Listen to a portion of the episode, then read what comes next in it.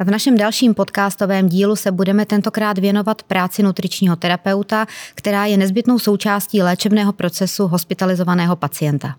Co si pod tímto povoláním představit a čemu všemu musí nelékařský zdravotnický pracovník rozumět? O tom si budeme povídat s Hanou Dvořákovou, vedoucí nutriční terapeutkou v nemocnici na Homolce. Vítám tě, Hanko, v našem podcastu. Děkuji moc krát za pozvání. Práce nutričních terapeutů v nemocnici. Co to obnáší? O čem ta vaše práce je? Práce nutričních terapeutů je velmi specializovaná práce, je to velmi krásná práce, musí se dělat, dělat srdcem. Eh, v naší nemocnici je to zařízené tak, že nutriční terapeuti eh, mají na starosti jak klinickou část, to znamená oddílenskou, tak i vlastně výdej eh, ve stravovacím provozu. To znamená, že se staráme nejen o to, co pacienti jedí a dostanou na talíř, ale i o, to, o tom, eh, aby měli povědomí, jakou dietu mají dodržovat doma, edukační materiály a o tom, co je správné jíst a nejíst při eh, konkrétní diagnoze. Navštěvujete osobně i pacienty na lůžkových odděleních? Samozřejmě každý den. A e, osobně s nimi mluvíte nebo mluvíte spíš se zdravotním personálem, nebo jak ta komunikace probíhá? E, na začátku, když tam každé ráno jdeme po, po vizitě, tak hovoříme se zdravotnickým personálem, kde nám e, řeknou o pacientech, co je potřeba a poté jdeme za konkrétním pacientem, který třeba trpí nechutenstvím a bavíme se s ním o jeho stravovacích zvyklostech. Ve chvíli, kdy trpí nechutenstvím, dokážete mu třeba nadstandardně výjít vstříct, aby měl na, ve chvíli, kdy má na něco chuť, jsme schopni mu to na homolce dopřát?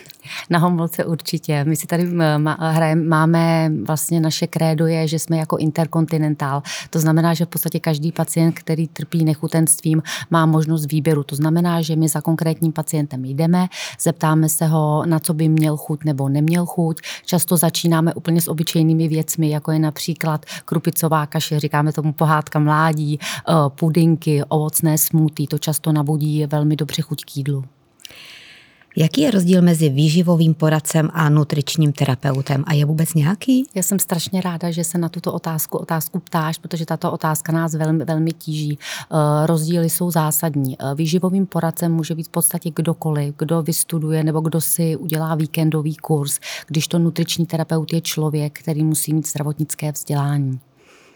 A co obnáší ta práce eh, nutričního terapeuta a jaké má příležitosti ve srovnání právě s tím výživovým poradcem? Eh, výživový poradce může radit pouze zdravým lidem. Když to nutriční terapeut, který projde zdravotnickým vzděláním, má dokonalé povědomí o celém vlastně těle, o tom, co eh, konkrétní nemoc dělá a nedělá a proto můžeme doporučit stravu i pacientům vážně nemocným.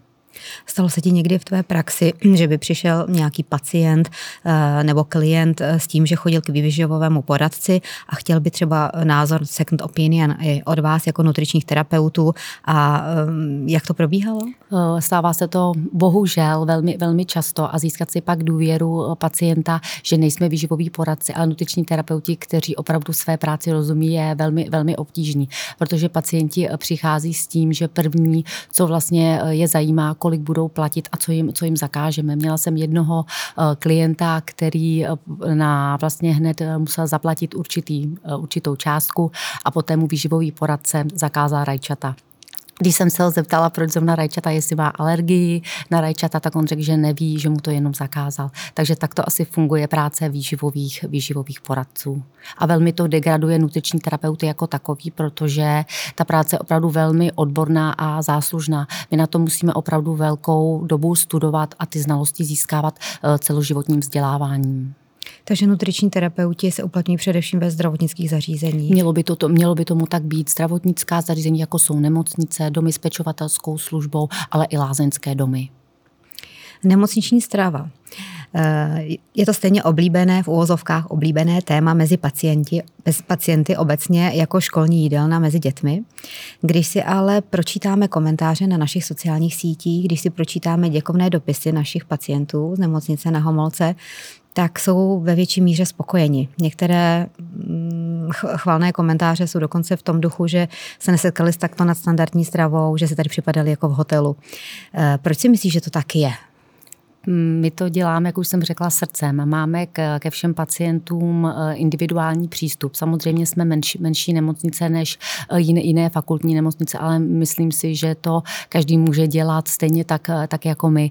To znamená, že my se opravdu snažíme každému pacientovi víc vstříct a neznamená to, že jenom ty pacienti, kteří trpí nechutenstvím, Znamená to to, že kdyby přišel někdo, kdo má racionální stravu, to znamená, nemá žádné dietní omezení, ale nejí třeba risotto, tak nahlásí při příjmu, že nejí risotto a my už se postaráme o to, když risotto na jídelníčku bude, takže dostane, dostane něco, něco jiného. Snažíme se to dělat tak, aby to chutnalo nám a když to bude chutnat nám a vypadat na tom talíři krásně, protože se jí očima, tak máme za to, že to bude chutnat i těm pacientům a i ty zpětné reakce na to, na to jsou. Máme velmi, velmi kladné, kladné ohlasy. Často se pacienti fotí s sídlem, posílají to rodinným příslušníkům a ty se pak nestačí divit, myslí si, že jsou opravdu v hotelu.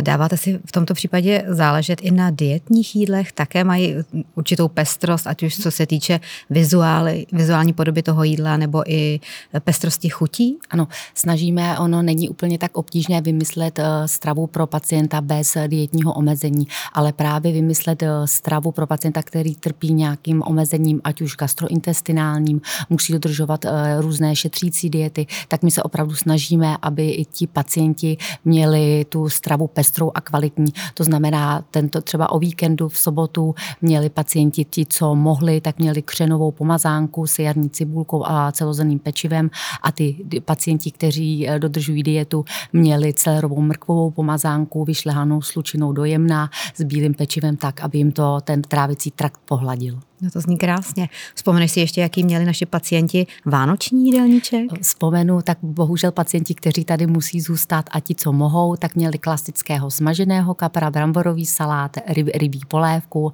Eh, pacienti, kteří nemají eh, diabetes, to znamená cukrovku, měli i vánoční cukroví pečené zde v našem stravovacím eh, provozu. Tím bych jim chtěla velmi, velmi poděkovat, protože bez stravovacího provozu by nutriční terapeuti nebyli nic. A pacienti, kteří naopak zase mají tu šetřící tak ty měli bramborovou kaši, duše, dušené file, vánoční cukroví také, ale připravené šetřící, šetřícím způsobem. Aby jsme neochudili diabetiky, tak ty místo vánočního cukroví zase měli balíčky s ovocem. No tak to zní krásně. Eh, můžeš nám uvést nějaký konkrétní příklad dietního plánu nebo individuální diety, například u kardiovaskulárního pacienta, což je náš hlavní medicínský program, hmm. kardiovaskulární pacienti? Eh, kardiovaskulární pacient. Eh, pacienti mají často, jsou často obézní, to znamená, že trpí, trpí na otoky. Tak v prvé řadě musíme omezit sůl, takže doporučíme, aby nedosolovali, aby používali různé, různé bylinky.